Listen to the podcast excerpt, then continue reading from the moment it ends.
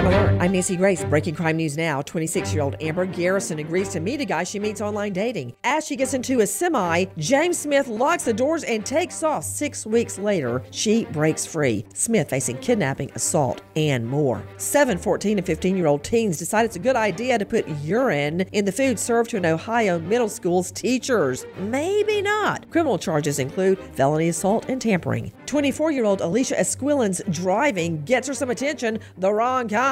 She can't stay in her lane, and there's a huge nozzle sticking out of her gas tank. Massachusetts police charge her with D U I. Support for this crime alert comes from SimpliSafe. Did you know on average a burglary happens once every twenty-three seconds in the U S? That's why SimpliSafe's video verification technology helps police get to your home up to three point five times faster. Get free shipping and a sixty-day money-back guarantee at SimpliSafe dot com slash Nancy. SimpliSafe dot com slash Nancy. With this crime alert, I'm Nancy Grace.